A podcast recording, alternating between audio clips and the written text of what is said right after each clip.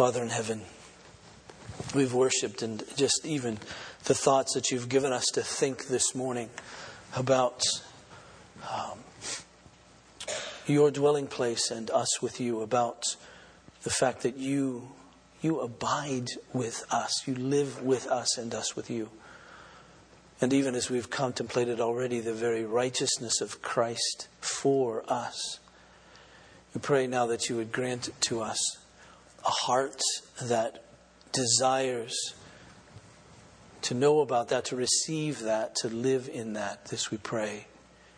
In Jesus' name, amen. Turn please to Jeremiah chapter 5. I want to work through Jeremiah 5 today mostly and a bit of just a little bit of chapter 6.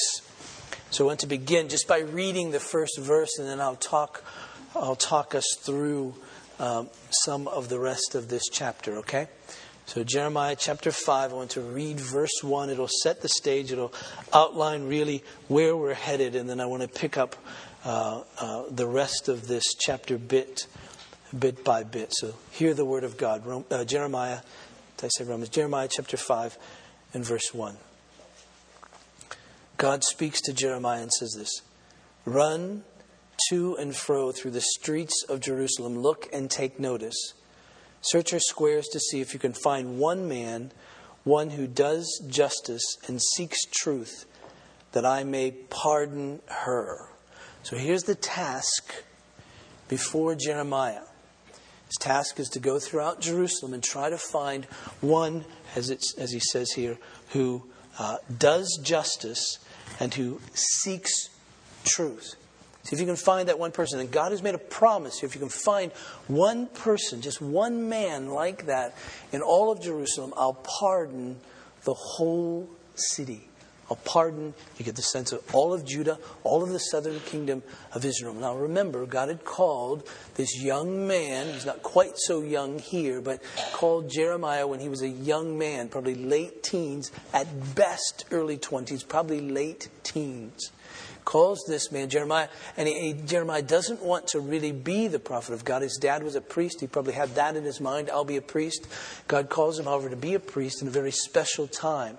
This very special time was a time when judgment was being pronounced upon ancient Judah. Now remember that Israel of old had been split, had been divided, northern kingdom to the north, southern tribes to the south, two tribes to the south called Judah, Judah and Benjamin, ten tribes to the north called Israel. Now, the ten tribes to the north had already gone through this process of prophets coming and warning, and they didn't heed the warning, and so God brought judgment. So the Assyrians, about a hundred years before Jeremiah prophesies, the Assyrians come and, and destroy the northern kingdom. They deport all the people. They become as now they've been called, been called the ten lost tribes of Israel. They're, there's, all over the place, the people of Israel. So the northern kingdom, southern kingdom, still intact during the days of Jeremiah. But God is calling Jeremiah to bring this message of judgment. So he comes to warn them. And so we saw in the last sermon, the last, last week, we saw uh, just a devastating question that God has Jeremiah uh, consider and, and, and, and ask the people in, in Jeremiah chapter 2 and verse 5. Thus the Lord says, What wrong did your fathers find in me that they went far from me? A devastating question in the sense that it hits very, very, very personally. Because God says, you know, I'm your husband. The metaphor that he's using here is husband and wife. He says, we've been married together. And so your sin against me, your unfaithfulness against me, isn't just you broke a contract that was some kind of an objective thing. But, but this, was, this, was, this was intimate, it was passionate. I cared for you. I, I, I, I, protected you. I, I brought you out of Egypt. I did all of that. And, and I betrothed myself to you. I wed myself to you. And, and, and look how you've treated me. You've, you've been unfaithful spiritually. You've committed spiritual adultery. You, you've, you've gone after other gods. You, you didn't come to me to satisfy you. You didn't come to me for my wisdom. You went to others. You didn't come to me for direction. You went to others. You didn't come to me to, to define your life. You went to others. You didn't come to me to protect you. You went to others. You sought your own way. And, and also have this question for you What was wrong with me? And then we have to ask ourselves the question What's wrong with me that I can't be satisfied with God? So that's what sin's like. If you want to really get at the, the heart of this, that's it. You, me, we can't be, aren't satisfied with God, the one who loves us perfectly, the one who is perfectly wise, the one who's perfectly just, the one who's perfect in all ways. That, that's, the really, that's really the heart of the matter for us. That's what needs to be dealt with in us. So he comes to Jeremiah and then through him to the people to say, Let me warn you. Let me warn you. Don't flee from God. Don't, don't, turn away from Him because if you do, there's destruction, there's judgment, and, and all of that. And, and then God asked the question now, what man is there who, if his wife left him and married another and was content in that relationship, well, what, what man would take that woman back? And the answer is no man. Would he be disgraced by that? But then God turns and says, But I'm not like any man. If you repent, I'll take you back. The very grace of God. And so Jeremiah comes with this message to continue to warn the people, to call them to repentance. But yet, always God tells Jeremiah they're not going to repent. Judgment is going to come. They're not going to repent. Judgment is going to come. And so now Jeremiah receives this word from God. He says, Now I want you to go throughout all of the city before destruction comes, before judgment comes. I want you to go throughout all the city and find just one righteous person. If you do, I'll pardon them all. It sort of harkens back. Remember that time that Abraham was, was talking with God about Sodom. And God says, I'm going to destroy the city of Sodom. And, and, and, and Abraham's confused by that. God, how could you do that? If there were 50 righteous people there, would you, would you really destroy them? And God said, Of course not. And so Abraham said, How about 40? He said, Of course not. If there were 40 righteous people, I wouldn't destroy them. I'm destroying them because their depravity is complete, and, and so I'm going to destroy them. He said, How about 30? No, I wouldn't. How about 20? No, I wouldn't. How about 10? Finally, Abraham's satisfied of God's righteousness and satisfied that none can be found in this place and judgment judgment came. So now he says, I want you to go into Jerusalem and find just one, just one man who's righteous. And in one sense, that would prove God's justice. At the end of this, if Je- Jeremiah found none who were righteous, then, then God could say, See, I told you, now really destruction can come, judgment can come. But what's amazing here is that God holds out this promise. If you could find one, I'll count that one for the whole city.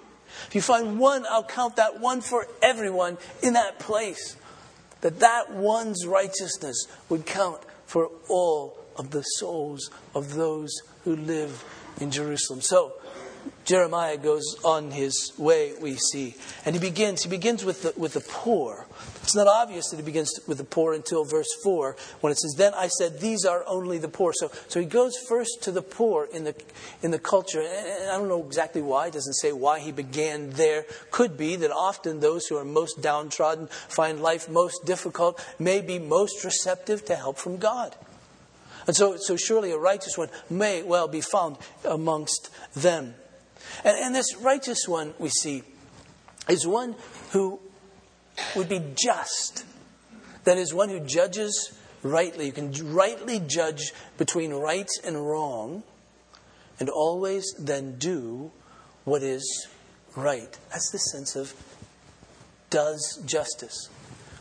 Can rightly judge between right and wrong and always does that which is right. One who trusts God, who follows Him, who desires in every way to please Him, and then does.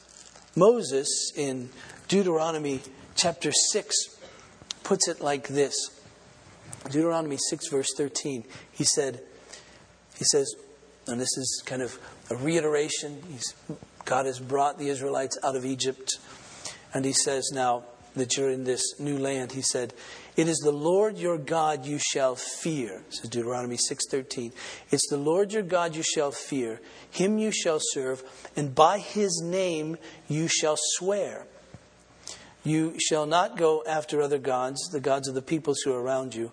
For the Lord your God is in, is in your midst, is a jealous God, lest the anger of the Lord your God be kindled against you and he destroy you from off the face of the earth. Now, he says, this is, he said, if you're going to, to live under God, then you must, in a sense, swear by his name.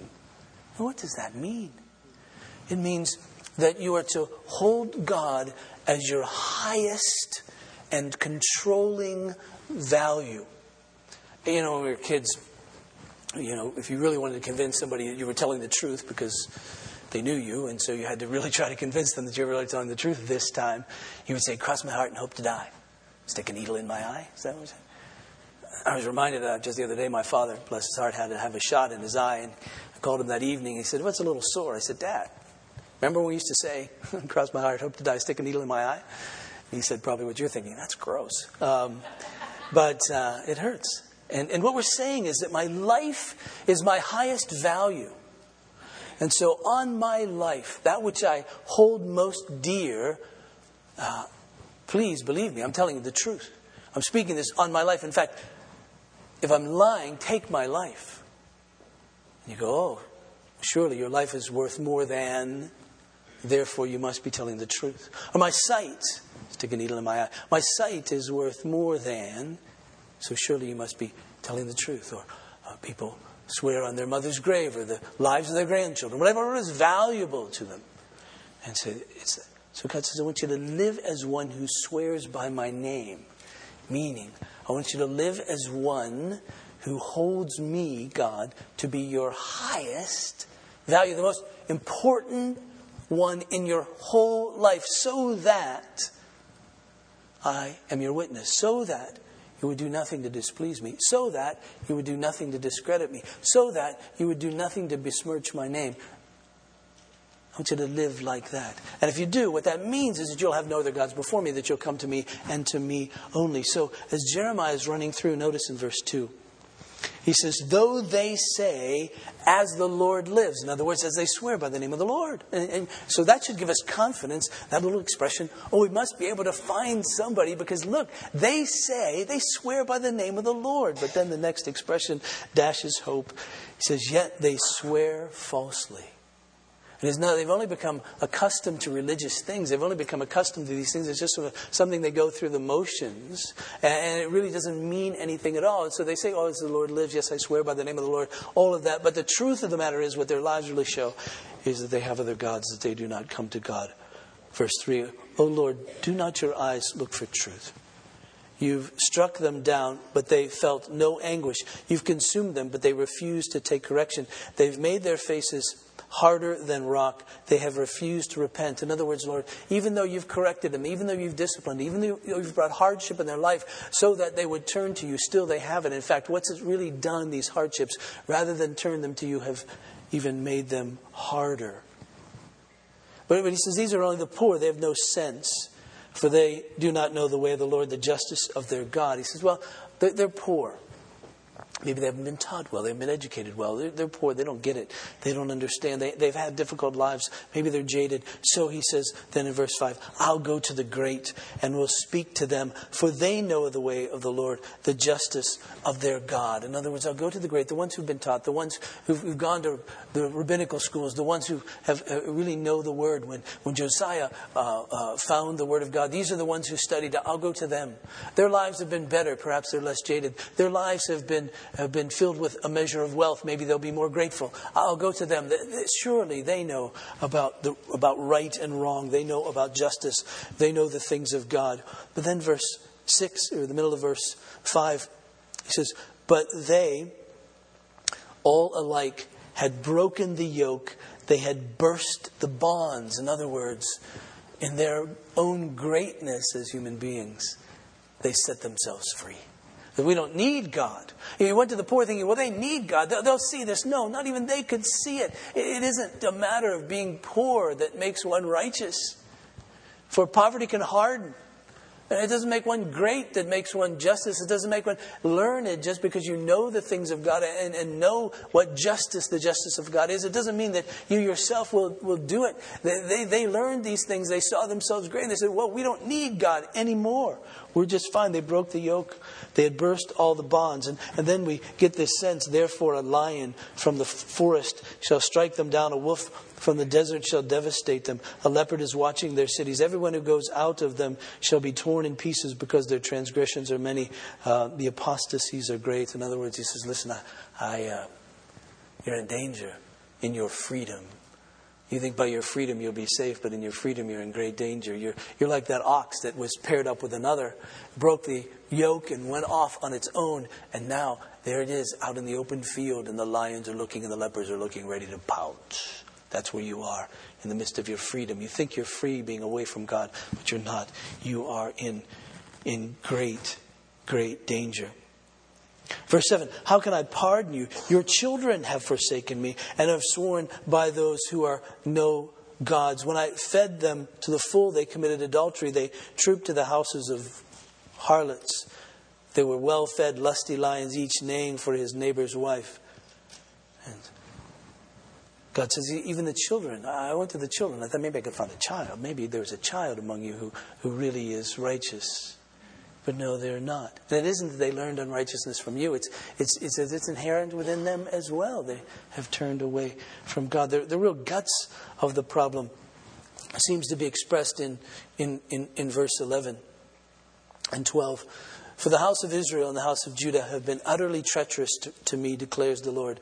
For they have spoken falsely of the Lord, and have said, He will do nothing. No disaster will come upon us, nor shall we see sword or famine. See, there's this sense of God's grace that we think that, oh, I sinned and nothing really happened. So we get the, the, the sense that, oh, justice really won't come. Sort of like when you enter into danger and you duck and, and nothing really happened. Oh, then I can stay here. And that's what we seem to do. We think justice denied, or, or justice not given, justice denied is, is, is, justice that will never really come, but it, but it isn't. It will, it will come. It will come eventually. Yeah, you think about our lives, I think about the health of my body. I, I wonder how many Snickers bars I would eat if I ate one and then all of a sudden started gasping for breath. you know? Or smoking. It's an interesting thing if you smoke. I'm not preaching an anti-smoking message today, but but but but but but but, but we think about these things. The, the consequences are, are down the road. You see? They're down the road. They, they, I don't feel it today. It doesn't seem like anything bad's going to happen to me today. And, and, and, that's sort of hypothetical. And in fact, it doesn't seem like everybody who smokes, everybody eats too many Snickers bars, uh, has problems later. And so, uh, but if the consequences were immediate, you wonder, but isn't that what it's like with our sin? We, we sin, we get away with it. It feels like sometimes it even feels like we profit by it. It even makes us happy. It even fills our pocketbooks. There, there are times when our sin seems quite profitable. And so we begin to think, okay, maybe God really isn't watching. Maybe there really isn't justice. Maybe I can really get away with this. And, and little by little, we linger and linger in there in that sin, and, and, and it just explodes on us eventually. So that's, that's really the heart of the matter. And it reveals our heart. It reveals our heart. If, if the consequences were immediate, then perhaps we would only obey because of the negative consequences. It would just be a pleasure pain thing. And God says, No, I want it to be a matter of the heart. I want to see what you're really made of. I want to give you some rope. I, w- I want to see what's really in, in your heart. And He does. And when He does, what we see is that we continue in this rebelliousness. We rather like this sin. That's this sense of that taste for for sin. And so he goes through, Jeremiah does, and he goes to the poor, he goes to the great, he goes to the children. And he ends up, oh, for Jerusalem. Right? Yeah, nobody there. And we get this sense, we, we know this sense, that if he came today, if he went through any of the cities of the U.S., he went through any, any of the cities of the world, he'd go for oh for London, he'd go oh for Kansas City, he'd go or for Beijing, there wouldn't be any that would be found. He'd come in our community, he'd come in our church, come in my house. Still oh for not to find one who is righteous. And so, in a sense, he's saying to Jeremiah, See, my judgment is just. There aren't any who are in fact, in fact righteous. And so he asks then this devastating question, verse 7 How can I pardon you? How can I pardon you when you're like this? How can I pardon you when you continue to sin? And the dilemma for God is that He is just. He does know right from wrong. He does know that which is right, and He can't condone that which is wrong. He's, in a sense, stuck in His own holiness. It's a good stuck, but, but He's there. He, he can't deny who He is, and He can't deny truth, and He can't deny justice. So He says, How can I pardon you when you are like that? He essentially says, I, I can't. And we understand that we know there must be justice. We know we can't call that which is wrong right. We can't call that which is evil good. Now, Phil Ryken, who's the pastor of 10th Presbyterian Church in Philadelphia, writes concerning the justice of God, and he recounts this story uh, that was run in Time magazine about a mass murderer. Some of you who are a bit older might remember Richard Speck. And it was an article about what Speck did while he was in prison. It says, among other things, Richard Speck managed to star in his own pornographic video. And a caption for the story read, The wages of sin is dot dot dot. And underneath the caption was this quotation from Speck's video. If they only knew how much fun I was having in here, they would turn me loose. The caption was intended to provoke outrage, and it did. And the reason it had such an effect is because every human being has an inherent sense of justice. Whatever the wages of sin may be, they cannot include goofing off in jail. Right? They just can't. We know that. There's a sense of justice in us. And so God pronounces through Jeremiah this this justice. He, he, he, pronounces it in a metaphorical kind of way. For instance, as I mentioned a few minutes ago, in the middle of chapter, in the middle of verse six, uh, middle verse five of chapter uh, uh, of five, uh, he speaks of it like a lion that could come down on you. Now you're alone. There you are. You're vulnerable in all of in all of this. Uh, he speaks about it in verse 10 as a, as a vine that's being ripped up. He says, Go through her vine rows and destroy but make not a full end. Strip away her branches, for they're not the Lord's, and so strip them away. Uh, he speaks of them as, as, as kindling, really, that are going to burst forth into flame. Verse 14 Therefore, thus says the Lord, the God of hosts, because you have spoken this word, behold, I'm making my words in your mouth a fire. So he's saying, What you're going to speak is going to be like fire, and this people like wood, and the fire shall consume you. But the reality is, what's, what's going to come in, in, in reality towards them as the judgment upon them as a nation, unrighteous people. Verse 15, he says, Behold, I'm bringing against you a nation from afar O house of Israel, declares the Lord. It's an enduring nation. It's an ancient nation, a nation whose language you do not, do not know, nor can you understand what they say. Their quiver is like an open tomb. They're, they're almighty warriors. They shall eat up your harvest and your food. They shall eat up your sons and your daughters. They shall eat up your flocks and your herds. They shall eat up your vines and your fig trees, your fortified cities in which you trust. They shall beat down with the sword. He says, So there's a nation going to come you know, it's always a word of judgment in the Bible when God says, a people will be there whose language you do not know. In other words, they're foreign, they're not of me. They're foreigners. And so when they speak a language and, and you don't know it, that's not good. That's judgment against you. But it will be perfect justice, verse 18. But even in those days, declares the Lord, I will not make a full end of you. And when your people say, Why has the Lord our God done all these things to us, you shall say to them, As you have forsaken me and served foreign gods in your land, so you shall serve foreigners in a land that is not yours. In other words, listen, you want to serve these foreign gods? Great. I'll give you over to them. You'll see what that's like. I'll, I'll take my presence from you. I'll, I'll put you into their lands. You may be with their gods, and that will be your judgment, the perfect justice. You want that? It's yours. So he gives it to them. Now, what are we to make of all of this? Well, I think this that what we see here in just this chapter 5 of Jeremiah is a shadow of what the Apostle Paul writes to the church in the book of Romans. It's the same kind of thing. He, says, we'll conclude that there is no one righteous, not one. And so, as Paul in Romans begins to make his case, he writes this, verse 18 of chapter 1 For the wrath of God is revealed from heaven against all unrighteousness and ungodliness of men, who by their unrighteousness suppress the truth. For what can be known about God is plain to them because God has shown it to them. For his invisible attributes, namely his eternal power and his divine nature, have been clearly perceived ever since the creation of the world in the things that have been made. So they are without excuse. For although they, they knew God, they didn't honor him as God or give thanks to him. The way Moses would say that is they didn't swear by his name. The way Jeremiah would say that is they weren't righteous, they weren't just, they weren't ones who would say, as the Lord lives, and really live it out. God wasn't their highest value. God wasn't their controlling value. God wasn't the one that they desired most to please, to serve, that He would inform everything about their lives, that they would have no other gods before Him.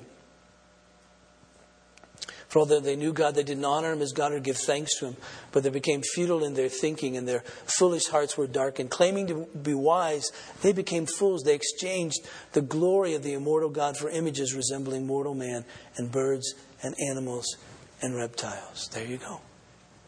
This sense of worshiping other, being satisfied. And you can hear God in the background. What fault have you found in me that you would go after another? So as we come into Romans chapter 2, Paul makes this case that he's going to conclude that all have sinned, all have rebelled against God. So there are Jews and Gentiles. Jews have the law, Gentiles don't, but, but, but, but all have sinned. The, the, those in, in the Jewish tradition of that day had the law, but, but, but, but they didn't keep it themselves. They taught it to others, but they didn't keep it themselves. They couldn't keep it themselves. And, and so, what does that mean? It means they were guilty of the law. The Gentiles didn't have the law per se, but, but inside they, they had a sense of justice. They, they knew these things and still they themselves could not could not keep it. So Paul concludes in chapter 3 this, and these are all Old Testament quotations from the Psalms. Romans 3 in verse middle of verse 10. He writes, None is righteous, no not one. No one understands, no one seeks for God, no one seeks for truth. It's the same as it was in the days of Jeremiah. All have turned aside. Together they have become worthless. No one does good, not even one.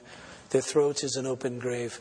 They use their tongues to deceive. Their, the venom of the asps is under their lips. Their mouth is full of curses and bitterness. Their feet are swift to shed blood, and their paths are ruin and misery. And the way of peace they have not known. There's no fear of God before their, before their eyes. Indeed, that was another of Jeremiah's key points. He speaks to them of the fact that they didn't fear God.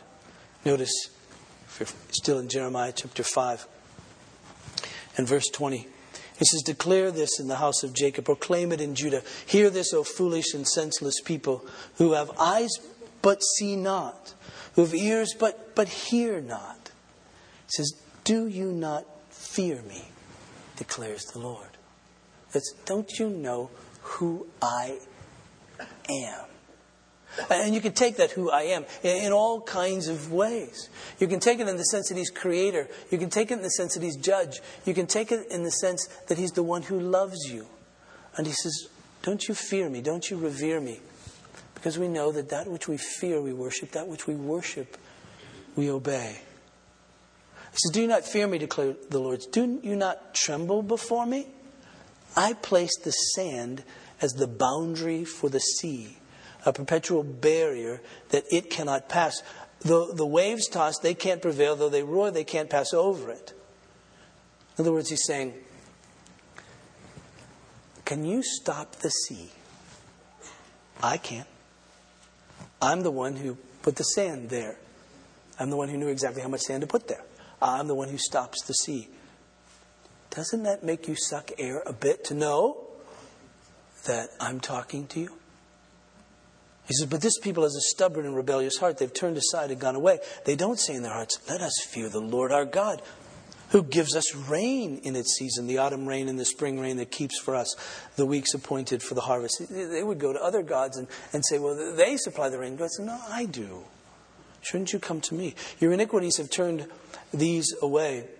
and your sins have kept good from you, and so forth and so on. And the Apostle Paul pulls out of the Old Testament scripture the same line there's no fear of God before their eyes.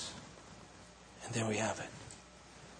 And again, this judgment, if you go back to Romans in chapter 1, verse 24, where therefore God gave them up to the in the lusts of their own hearts to impurity, to the dishonoring of their bodies among themselves, because they exchanged the truth about God for a lie and worshipped and served the creature rather than the Creator who is blessed forever.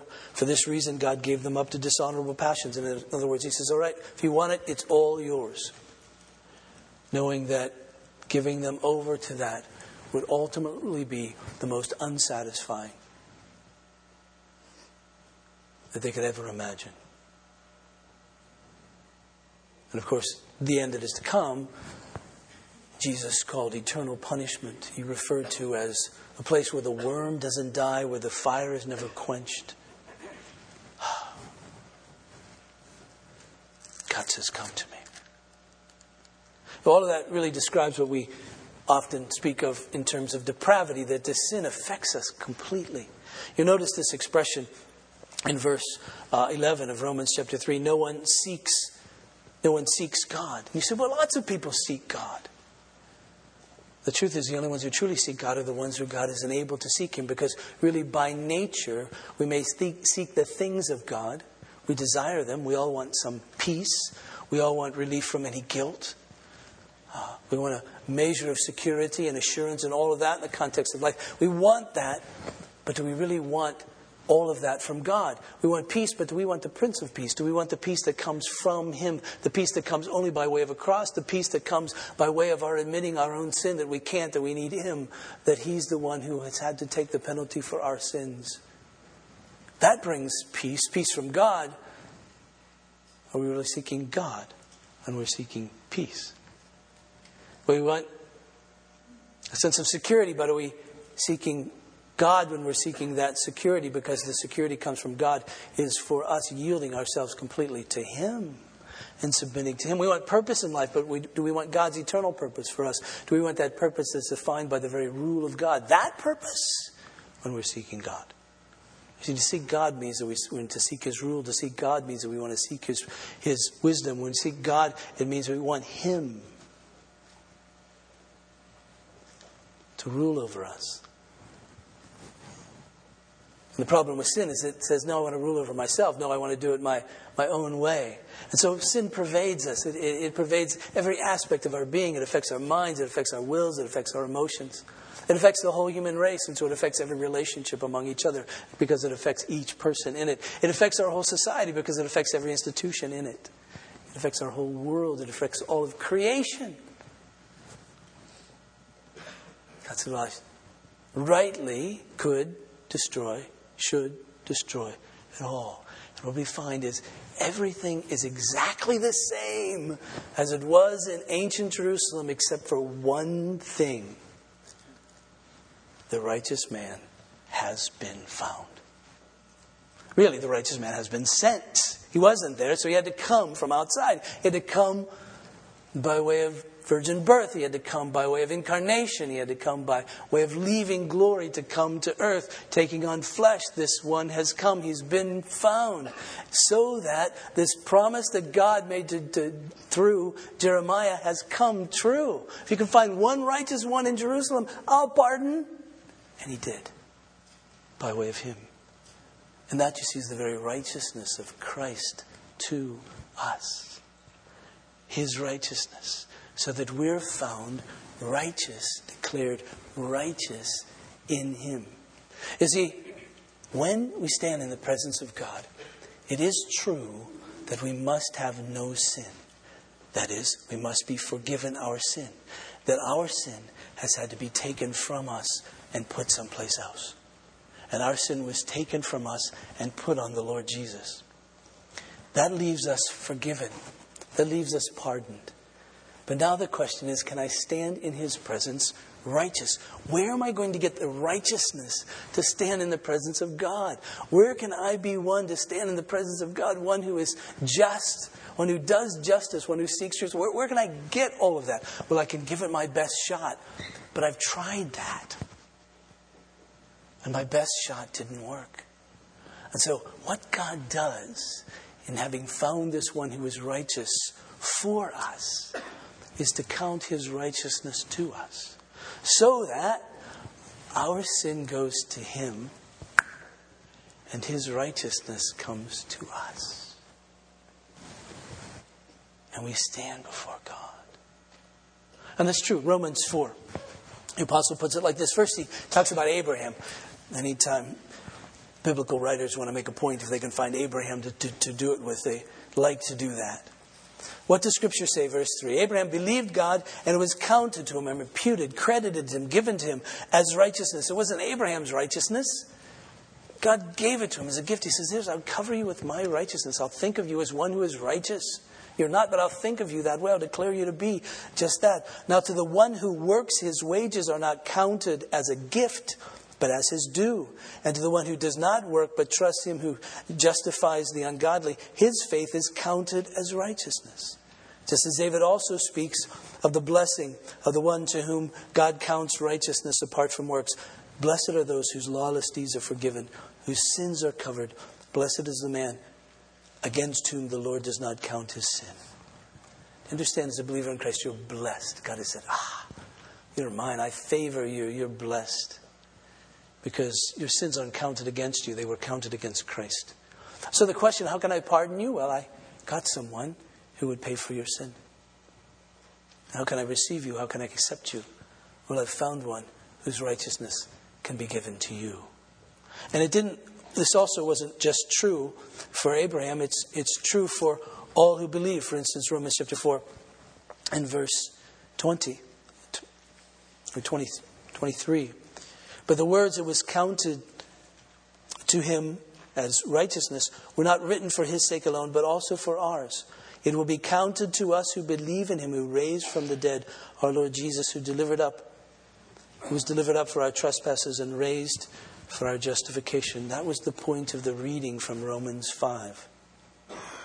Verse 12. Therefore, just as man came into the world through, thus just as sin came into the world through one man, and death through sin, so death spread to all men because all sinned.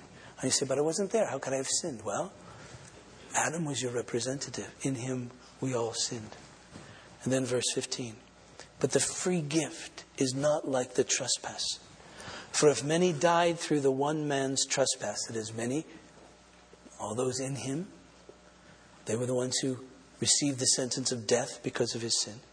Much more have the grace of God and the free gift by the grace of that one man, Jesus, abounded for many, so his grace comes to us. And the free gift isn't like the result of that one man's sin. For judgment following one trespass brought condemnation. Adam's sin brought condemnation. But the free gift following many trespasses brought justification. And because of one man's trespass, Adam's, death reigned through the one man, much more will those who receive the abundance of grace and the free gift of righteousness reign in life through the one man, Jesus. Therefore, as one trespass led to condemnation to all men, so one act of righteousness leads to justification and life for all men. That is all who believe. For as by one man's disobedience the many were made sinners, so by one man's obedience the many will be made righteous. So, so what? Well, when we think about this, so what? The so what lays out like this First of all, this that as we come to grapple with our helplessness and hopelessness because of our sin, we can look out and say, Is there someone to stand for me? Is there one righteous one who can stand for me? And the answer is yes. And he is the righteous one, the holy one of God. He stands for us, his righteousness for us. We realize we can't add anything to it, but we don't need to. It's all sufficient. Now, that doesn't mean we'll go off and live as ever we did before, as ever we wished before. How could we do that if our longing is righteousness? If we hunger and thirst for righteousness, we will be filled. First, we'll be counted righteous by Christ, and then He will honor us by working in us to make us holy. And so, this we know that I don't have to wait to be perfect to know I live in the presence of God. Because though I am a sinner, I am declared by God righteous. Though I'm a sinner, He sees me as His beloved Son because I'm in His beloved Son. So I can have the assurance that I, I, live in His presence all the time. Bad things happening, good things happening. I live in His presence all the time. I can have the assurance that when I pray, He hears me because He has declared me righteous in His sight. Because I'm covered with the very righteousness of Christ. I have the assurance that when I die, I can die well in confidence, knowing that He'll receive me as one declared to be righteous. I have the confidence, even when I sin, that as I confess my sin, that I'm not only forgiven, but I also know that my sin has been so covered by Jesus that in the area where I have sinned, he has obeyed, and his obedience is counted in place of my sin in the presence of God. Boggles our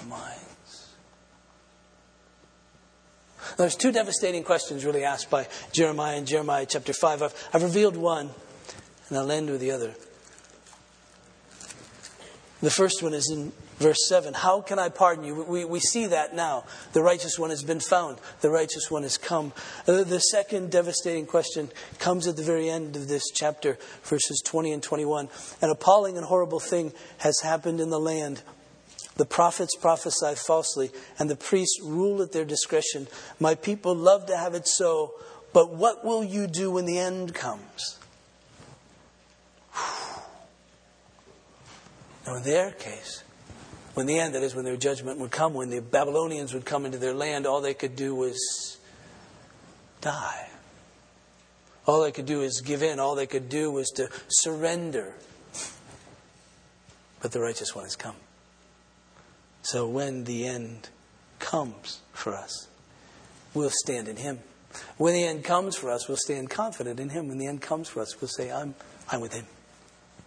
And God will say, then you're with me.